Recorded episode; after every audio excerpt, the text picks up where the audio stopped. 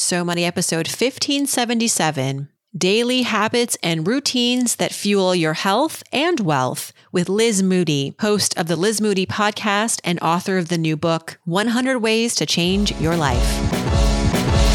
You're listening to So Money with award winning money guru Farnoosh Torabi. Each day, get a 30 minute dose of financial inspiration from the world's top business minds, authors, influencers, and from Farnoosh herself. Looking for ways to save on gas or double your double coupons? Sorry, you're in the wrong place. Seeking profound ways to live a richer, happier life. Welcome to So Money money is entangled with our health in so much more simpler and nuanced ways. It, it's entangled in our health and the food that we get to choose to fill our plates every day. It's entangled in our health with the insurance plans that we get to choose. It's entangled in our health with the prescription medications that we can afford. It's entangled in our health with if we can afford to get a second opinion. It's entangled in our health if we can afford to get an out of network therapist or if we can afford to hit our minimums before we can start having our insurance cover our therapy. I think there's so many ways that money matters for our health that to say that financial wellness and financial education isn't important is just ignoring a huge huge part of the picture Welcome to So Money, everybody. I'm Farnoosh Torabi. Happy Wednesday. In this episode, we're going to talk about wellness culture with an expert who has more than a decade of experience in the health and wellness world. She is Liz Moody, host of the Liz Moody podcast, author of the new forthcoming book, 100 Ways to Change Your Life, and an all around fountain of wisdom. One of the things I love most about Liz is that she really relies on science to provide her tips and tricks that span the spectrum of health. And she doesn't do anything for the likes, as she says, and yet she has amassed over a million followers across her social media platforms. She and I talk about financial habits that can contribute to wellness, how to tell the difference between fact and fiction in the wellness world, and Liz's own foray into the world of wellness. It didn't always start with healthy, fresh meals, but we all got to start somewhere. Here's Liz Moody. Liz Moody, welcome to So Money Wellness Royalty and Podcast Royalty. It's great to see you and have you on the show. Thank you so much. It's so funny that you call me wellness royalty. I know that you're just joking around, but it's funny because neither of my parents are particularly into any of this stuff at all. I've been slowly integrating like green smoothies into my dad's life. He is a daily cigar smoker. And then my mom is definitely one of those eat to live, like calorie counting types, where I grew up being told the amount of calories in every single thing that I consumed.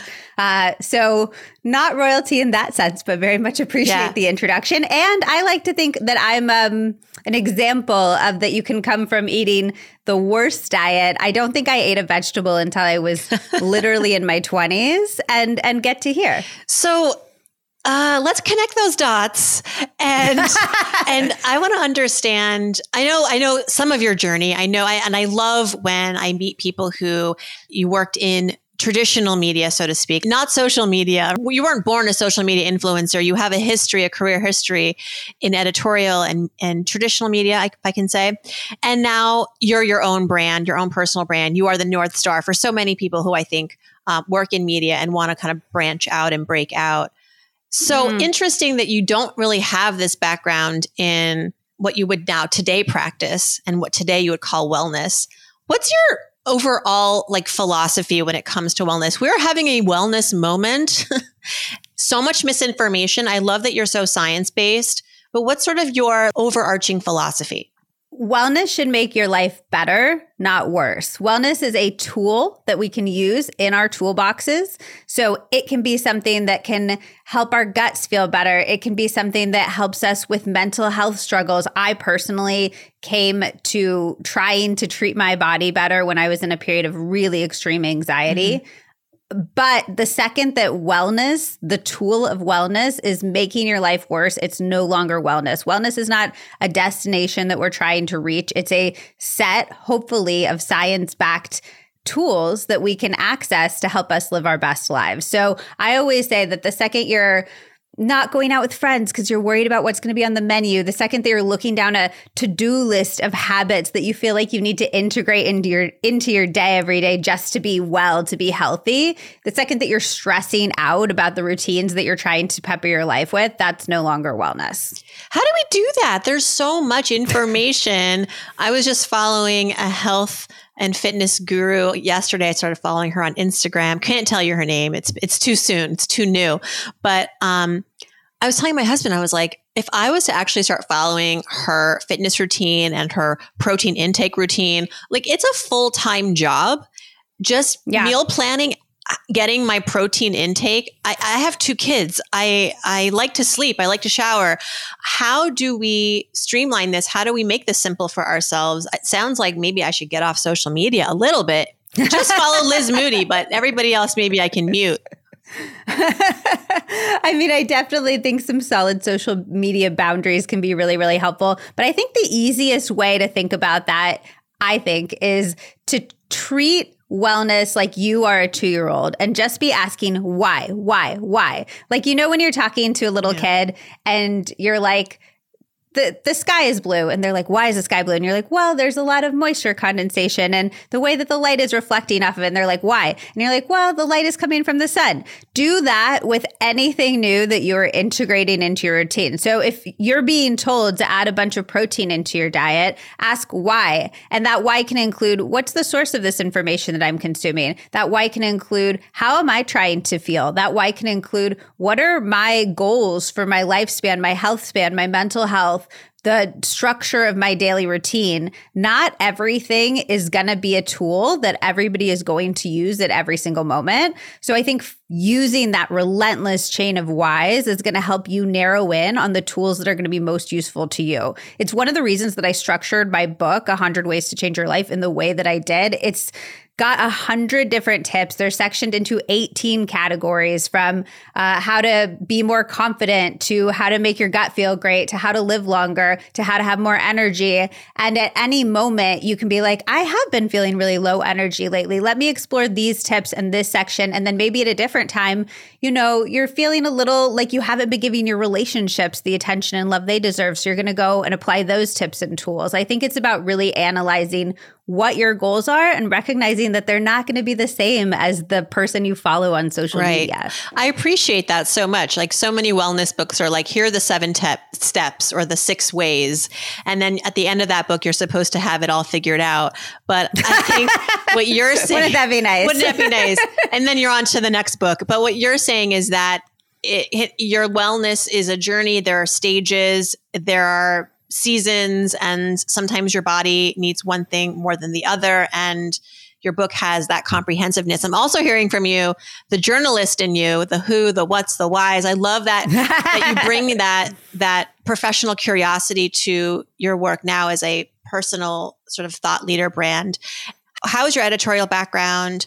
Food director at Mind Body Green, contributor to Well and Good, and so many other platforms, informed your take on wellness now as someone who is working for herself, solopreneur? I think it's informed me in a few fun ways. One is I am meticulous about sourcing. The interesting thing about working for outside publications, and I've written for so, so, so many of them, is that your name isn't only on the line, but their name and their reputation, which they've built over years and years and years before you even got there, is on the line. So you are so careful mm-hmm. about not putting out any information that could be wrong, that could be misinterpreted etc. And I think having that training and that instilled in my head is really helpful as I'm deciding what exactly to say, what to share with people, and the exact way to say it. I'm very, very careful about my words.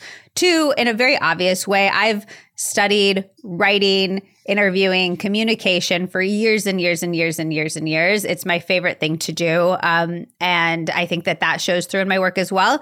And then three, I have a very holistic approach to all of these things. I don't think that eating a certain way alone is going to change your life. I don't think that having a certain fitness routine alone is going to change your life. I don't think that our relationships alone are going to change your life. I think that they all impact each other.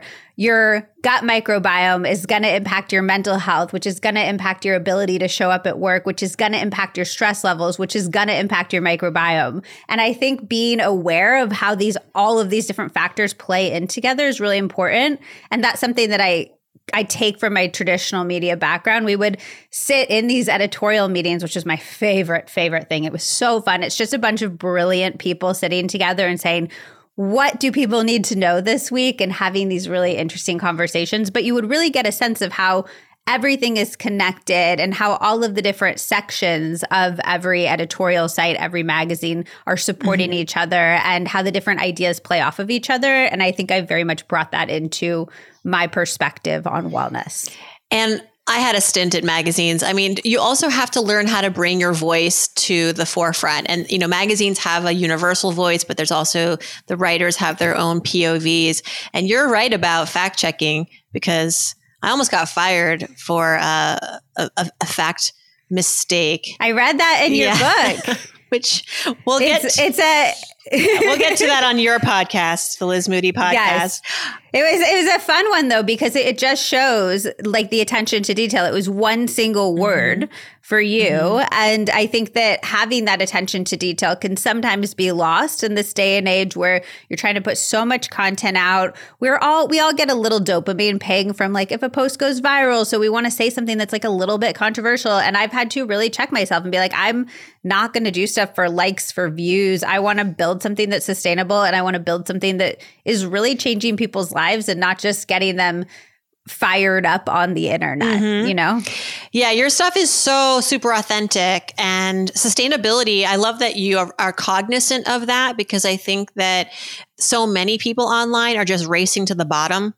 Uh, I love that expression. Who gave that to me? I think it was Gary Vee, believe it or not. I interviewed him years ago and he's like, so many people are just racing to the bottom. And I think what he meant by that was like, they're just chasing the shiny objects. They're mm. just doing the quick win oriented things. And I think that your approach to this, you know, mindfulness around sustainability is is outstanding. I mean, I don't think that that's everybody. How do you do that and not get discouraged because I'm sure that sometimes, you know, you might feel like you're not moving fast enough or things aren't progressing fast enough. Like you have to play that long game. For sure. I would, I'll give you a practical piece of uh, advice that I tell myself, and then I'll give you something that's a little bit more esoteric. I think practically, if you're going to do anything in social media, it's going to ebb and it's going to flow. And the people that have long term careers in social media don't get scared away by the ebbs. You will go through long periods where you're not growing at all, where it feels like nobody's seeing your posts. And literally, the difference between the people who are super successful on social media and the people who aren't is the people who are successful look at those ebbs is just like I'm going to keep putting out my best content and someday this ebb will turn into a flow and stuff will spike. I didn't grow on my account for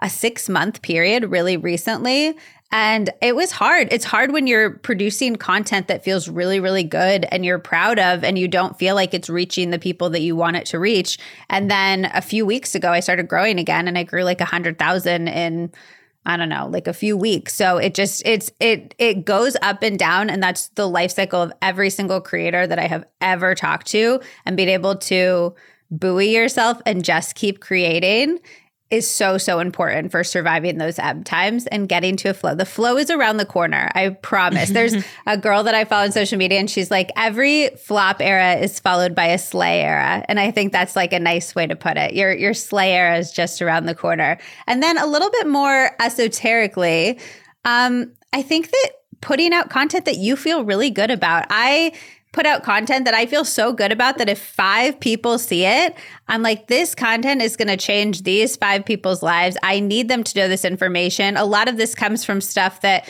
I like sit down while my husband's trying to work at his computer. I'm like, I have to tell you this. Mm-hmm. It's it's information that I'm really excited about and that I really think everybody should know. And I think as long as you're doing that in any sort of content field, you're able to have a little bit more longevity because you're going to be excited to create the work mm-hmm. every single day. So we've learned Liz Moody's kind of boundaries and rules around being a creator and having longevity and sustainability in your career. We've learned about your philosophy around wellness. I want to get into some money stuff, but because you're such a brain, I just want to know like what excites you about the wellness frontier?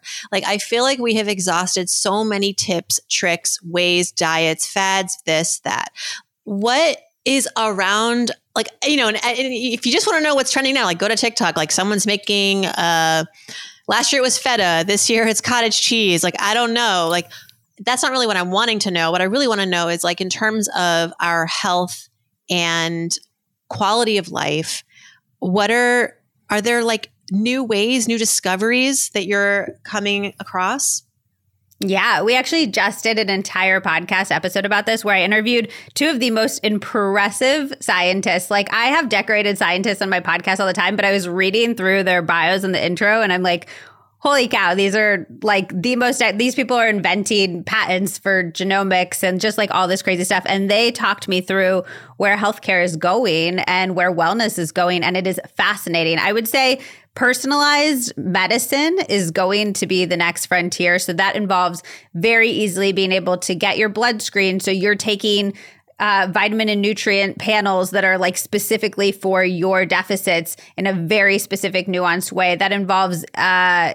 having your DNA tested and using that to formulate treatment plans. They have a thing where they want they test your DNA, they test your DNA, they test your blood glucose, they test a few other factors, and they were able to identify cancer in a woman like months and months before anybody else was able to. They said on the podcast, it's a complicated uh, subject matter and like way to get there, but they think we're like 10 years out from having something much, much more akin for, to a cure for cancer, wow. which blew my mind. Alzheimer's is another one that we are making such huge progress for.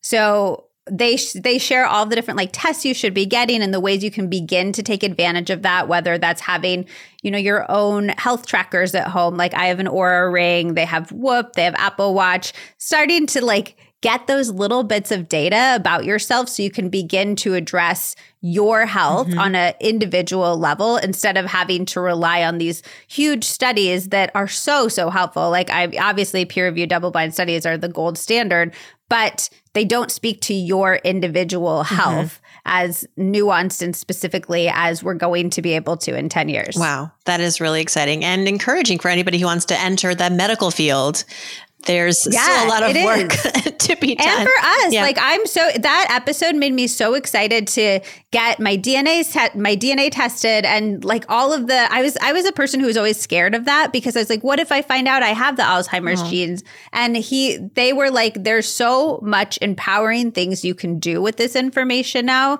and it's just getting more within our power. The future of healthcare and wellness is going to be so much more within our power than we think. That's so exciting. That's so exciting. All right.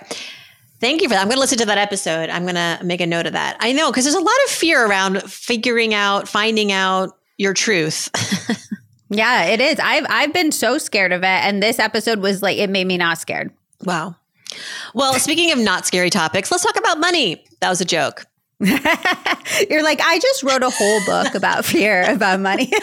yeah. And I'm putting one foot, things are happening, you know, I'm thriving. So there's life after that. Uh, but what do, you have a lot of wellness philosophies and, and thoughts on, on health and wellness. What about money? Do you have money rules, ways that you have, um, for example, you've talked about reducing decision fatigue in your finances, mm-hmm. which contributes to more happiness, I would think. For sure. Um, I talk about money a lot in the book, and I also talk about money a lot in my life.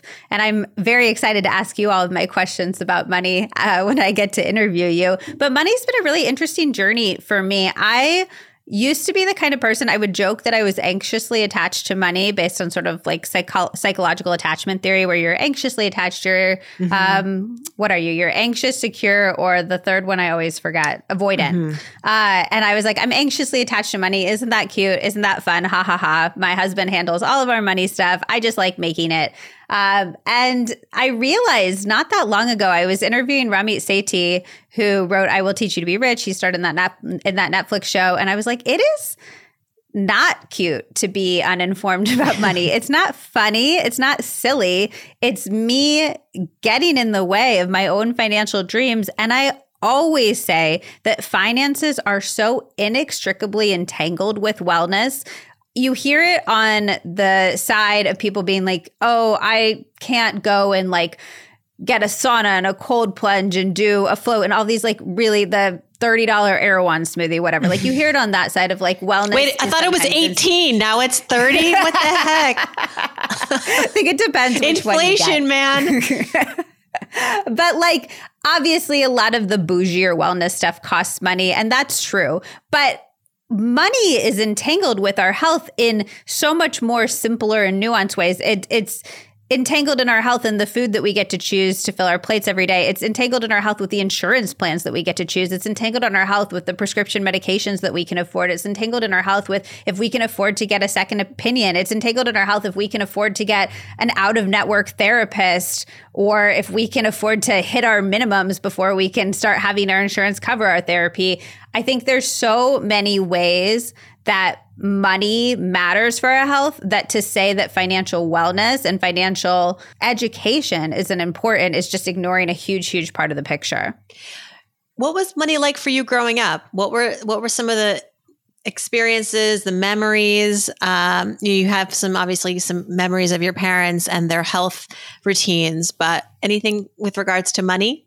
Yeah my parents were divorced my mom didn't she got in an accident when i was two years old and she didn't work after that accident and so we always had some money not a lot but it was like stable and she wasn't the, the, a raise wasn't on the table. It's just the same amount of money every single year. And then my dad, we were just like very solidly middle class. My stepmother was very, very anxious about money. She was a stay at home mom, and I had two sisters. And so we were a house of five on one income, which I feel like picturing doing that now gives me like palpitations. I'm like, I'm a household of one cat and two adults, and it still feels hard. Um, but it was, it wasn't a taboo subject in my house. It was just like, it wasn't talked about in a positive way. It was never like, oh, it will empower you to learn about these things. It was more like money is hard to get. And if you get it, good for you. And you can use it to kind of buy your groceries and do your daily life. Yeah, it wasn't about like the future, investing, entrepreneurship.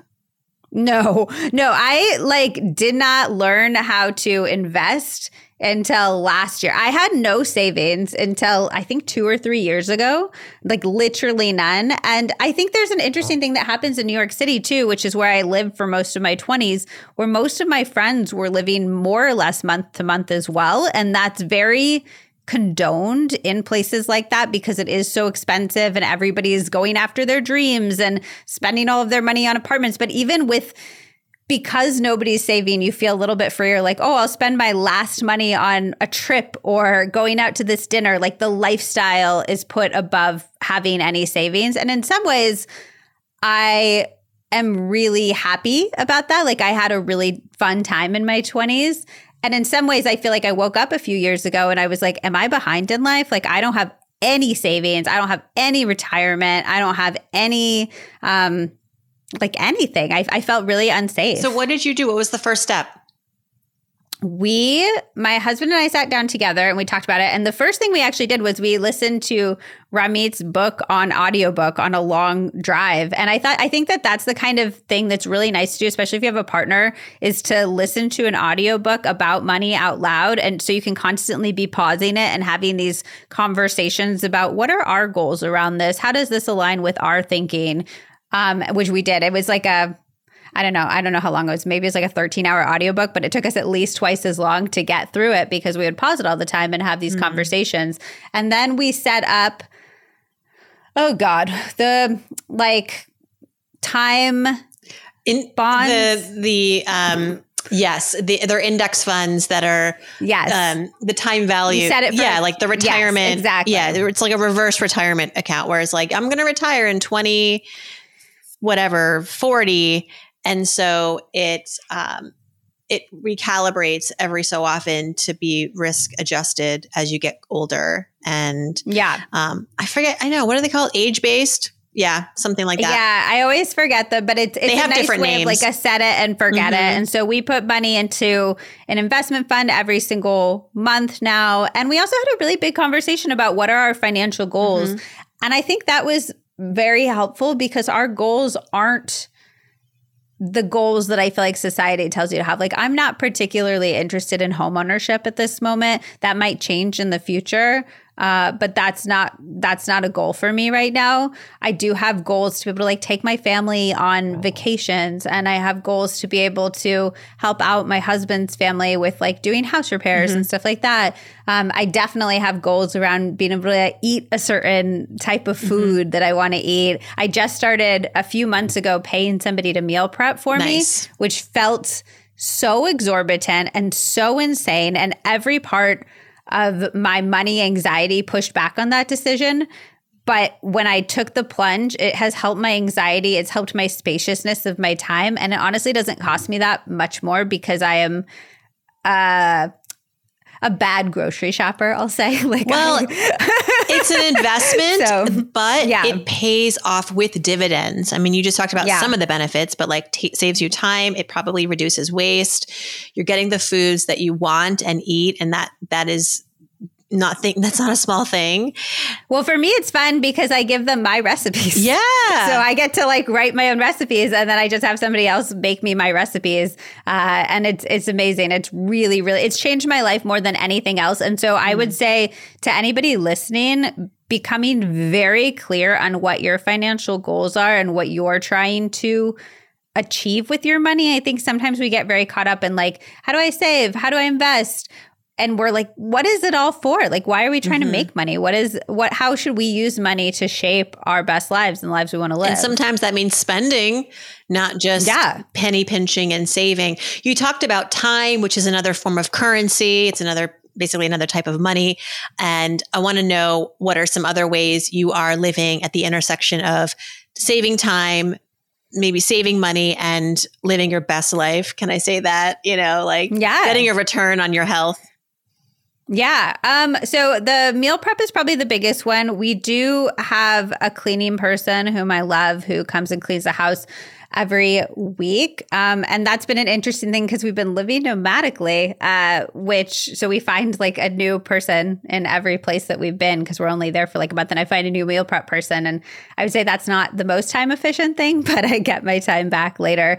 Um, I think the nomad living is an interesting money thing because we kind of did it. And the reason it took us so long to be willing to get rid of it is because it let us live in vacation places without having to pay for vacation, mm-hmm. if that makes sense. We'd basically be taking our rent money and putting it towards living nomadically in a place. And I was so loath to go back to paying rent money and then having to pay extra money to be in Colorado, to be in Whistler, et cetera. And we're going back to that. But I, I actually think that's going to be an interesting time money trade because instead of packing and unpacking and getting our footing somewhere new, we're going to get that time back Mhm. and be able to put that towards our jobs and our communities and our relationship and things like that. I bet you learned real well how to pack light. yeah, I the packing. Let me t- like nomad life. Do you consider yourself a packing is the minimalist? Do you consider yourself a minimalist? Mm. No, I- no. My husband wishes I did because he's like much. He's like the Tetris person with our packing, Yeah. and I'm just kind of like, you got it, babe. Uh, so he wishes I was more of a minimalist. But no, I travel with podcast equipment and. My favorite pots and pans my Vitamix and my weighted blanket. Oh, the weighted blanket, which takes up so much weight. I will say I don't I'm not a fan of having stuff for the sake of having stuff. I am that relentless 2-year-old asking why for everything I purchase just because I feel I'm feeling more and more icked out by the amount the sheer amount of waste that we're generating on a day-to-day basis, the casual ordering of crap that we do not need just because we see it on social media, we see it on Amazon, we're like, "Oh, I might as well buy that." I'm feeling more and more grossed out by my own habits around that. Uh, so I've I've been asking myself why, why, why when I buy anything, and then I also have I have. Do you know what Notion is? no. It's like a organizational system. It's like a very fancy note taking app that you can have on your computer and on your phone. And I have a category. I put every single thing onto my Notion in my life. There's a section in my book about cognitive offloading, and it's about how much better our brains work when we get all of the bullshit out of our brains so that we can let them function in the higher capacities that they're so good at. And I have a section on my Notion called like things that I want to buy. And anytime I want to buy something, I put it on that section on my Notion and it'll sit there for like at least a week. And if I still want it in a week, I'll buy it. But 99.9% yeah. of the time, like I get that dopamine hit just from putting it on the list. Yeah. And then the dopamine levels come down and you're like, yeah. oh, no, I already have that. It's just another yeah. pair of jeans. What was I thinking? Yeah. Um, yeah. Your book and your podcast are very integrated. I'd love for you to talk a little bit about. Um, as we part ways, just um, you know what you're really excited about with this book, and also how it's going to put your your podcast in the spotlight. I did that with my book too. Like use use the content that you have, leverage it. Mm-hmm. Yeah, I my goal with this book was that it would really combine the best of of the podcast. I wrote it initially because podcast listeners kept asking for a resource that they could go back and reference. Yeah. We're big action podcast. We give you all the science and then we're like, here's what you should actually do with that. And I think people wanted to be able to reference like, oh wait, in this episode you talked about this or this. So I took all of the best of the podcast. I took all of the best of my own wisdom and then I extended that even further. I was that relentless two year old, which is the theme of this episode. And I was like, wait, they suggested this, but why, why, why? And I followed the research down and I really built out a robust group of tips. It's a hundred tips for every single part of your life. And they are formatted where you get the science first, you get to dive deep into the why of something, and then you get the action tip. I find with some books that I read, it's a lot of the science. I'm like, oh my gosh, this is so, so interesting. But what do I actually do? Like, how am I applying this to my life? I want my life to change today. And I leave like feeling very satisfied. You know that feeling you're so satisfied when you close the book and then you're like a little bit empty a day mm. or two mm. later because you're like, wait a second, like what am I doing with this information? And I did not want anybody to have that feeling with this book. So every single bit of science is coupled with like, here is how you apply it today. And I'm really, really proud of that. So I hope people like read it all the way through, try the tips that resonate with them, leave it in their bathroom so they can be like, oh, I want a little dose of inspiration today. I'll read this. Leave it on their coffee table, leave it on their bedside table. I really wanted to format it too in that quick snippet way. I'm so big on finding ways to not be on my phone in those little interstitial moments in our life. You know, when you have like five minutes while you're waiting for your pasta water to boil and you pick up your phone mm-hmm. and you scroll mm-hmm. through social media, and it's just like you're wasting these tiny chunks of five minutes throughout your day. And so I wanted my book to be something that you could get a really satisfying experience in those five minutes, which is why it's formatted in this quick tip. You can pick it up, you can read the tip, your pasta water can boil, and then you can eat your dinner. You know us so well, Liz Moody. I have to say, I am us. You are us. Um, and we are so grateful to have you on this show. And everybody, check out Liz's book, 100 Ways to Change Your Life The Science of Leveling Up Health, Happiness, Relationships, and Success. And I think at the end of it, you can also be really good at money because all of that all of that just feeds into your connected. wealth health is wealth as we yeah. say and of course the liz moody podcast I follow you on Instagram because I can't figure out TikTok, but I'm sure you're very active there too. I'll teach you. I'll teach you. Oh my gosh, I think it's it's over. if you me. want, otherwise you can skip it. That's a good point. Maybe I just don't want it enough. You know? Yeah. I'm a big. I think what we eliminate from our lives is as important, if not more so, than what we add to it. And on that note, thank you again so much, Liz Moody. I'll be checking out your book and I hope everybody listening will too. Thank you so much for having me. This was awesome. Thanks so much to Liz for joining us. Please check out her new book, which comes out soon. It's called 100 Ways to Change Your Life The Science of Leveling Up Health, Happiness, Relationships, and Success. We'll have that link in our show notes. And if you have yet to pick up your copy of A Healthy State of Panic, would love you to check it out. I wrote this book for us. You can learn more at ahealthystateofpanic.com. I'll see you back here on Friday for Ask Farnoosh. Until then, I hope your day is so money.